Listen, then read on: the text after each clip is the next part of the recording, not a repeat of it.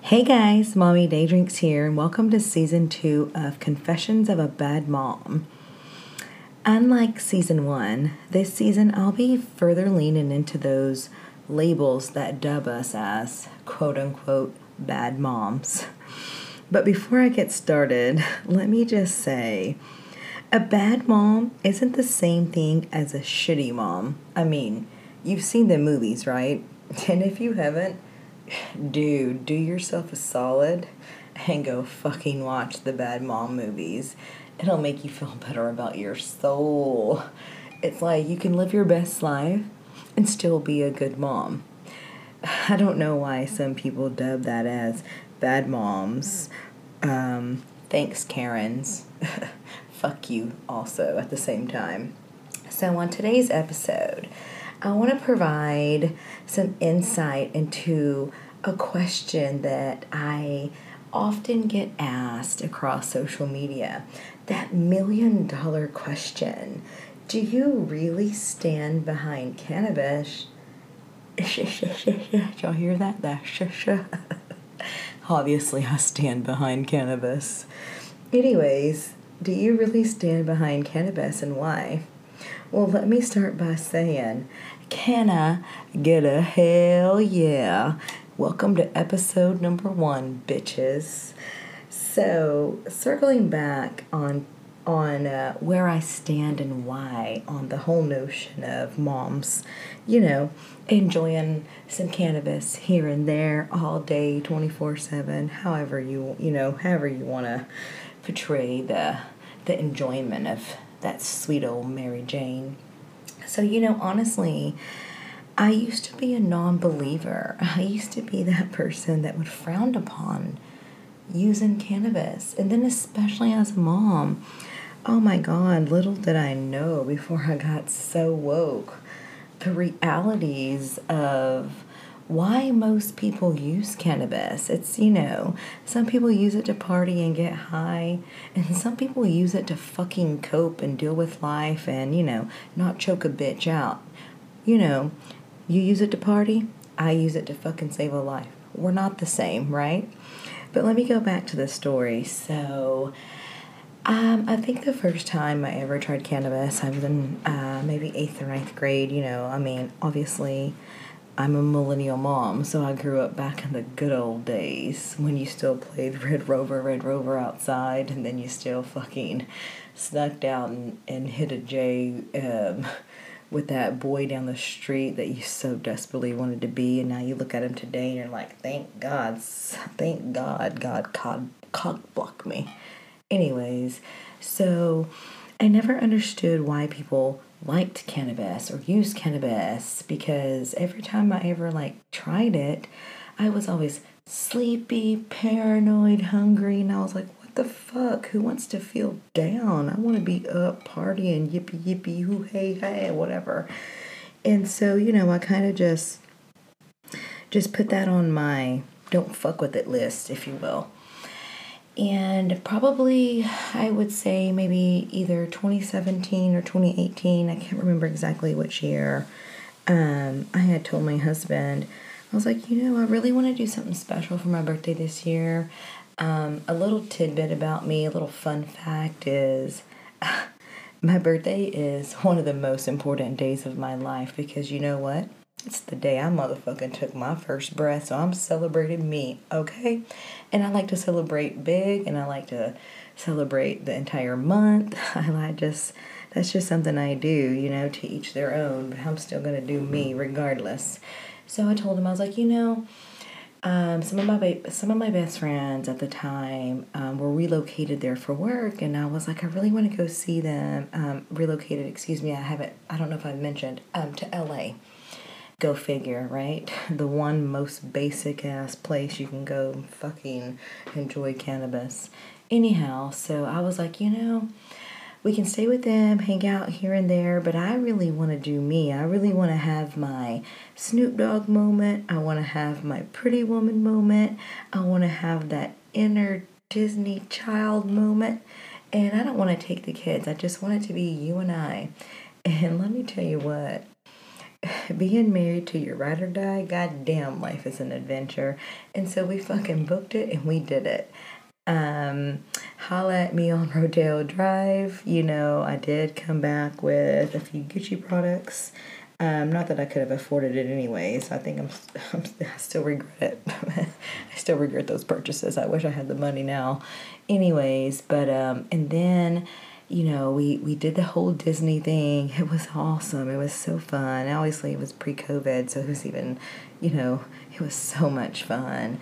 And then I was like, you know, I really want to dabble in the weed, if you will. So I took these uh, classes at a dispensary, and it really taught me so much about cannabis. You know, I suffer with mental health and I take so many prescriptions. I mean, you got to talk about like I take, you know, mood stabilizers for my bipolar. I take Xanax for my anxiety. I take um, Adderall for my ADHD. I take, I you name it, I take it. And you know, I think I'm, I think I take about four or five different medications a day. And I've been taking medication like this for like the last 12 years almost, you know, on top of my therapy and I'm starting to I you know at that time in my life I started to feel my body hurting. I'm like I I would get really achy in my calves, my fingertips were starting to go numb. I mean, obviously these are like you know narcotics, legal fucking illegal drugs. Um, and so I was, you know, so I was, you know, during my um, class at the dispensary, I, I kind of just told them kind of the things that I was looking for to help solve some of my own issues a little more naturally. Oh my God, little did I know that anything I ever done pre- previously to that year, I guess, was that like what you call dank weed, not, not in a good way. And um, I didn't even know there were like t- different strains and different types. And, you know, so I, I really learned how to use it to my benefit and you know to my you know to whatever worked for me. And like for me so yeah i do fully i became a believer if you will. Not one of those justin bieber ones though like you know a mary jane believer. I really you know started to understand and learn how it could affect me and what what was that level of too high or you know where you can still function. So kind of my like trick is like sativa during the day hybrid for lunch indica at night. Now that works for me. Am i telling you to go do this and, and change your you know whatever it is that you do? No. All i'm telling you is that have an open mind. Have an open mind and we know whether you choose that that's something that's for you or not don't be the person I used to be and judge people without knowing what we didn't know or what I didn't know at the time.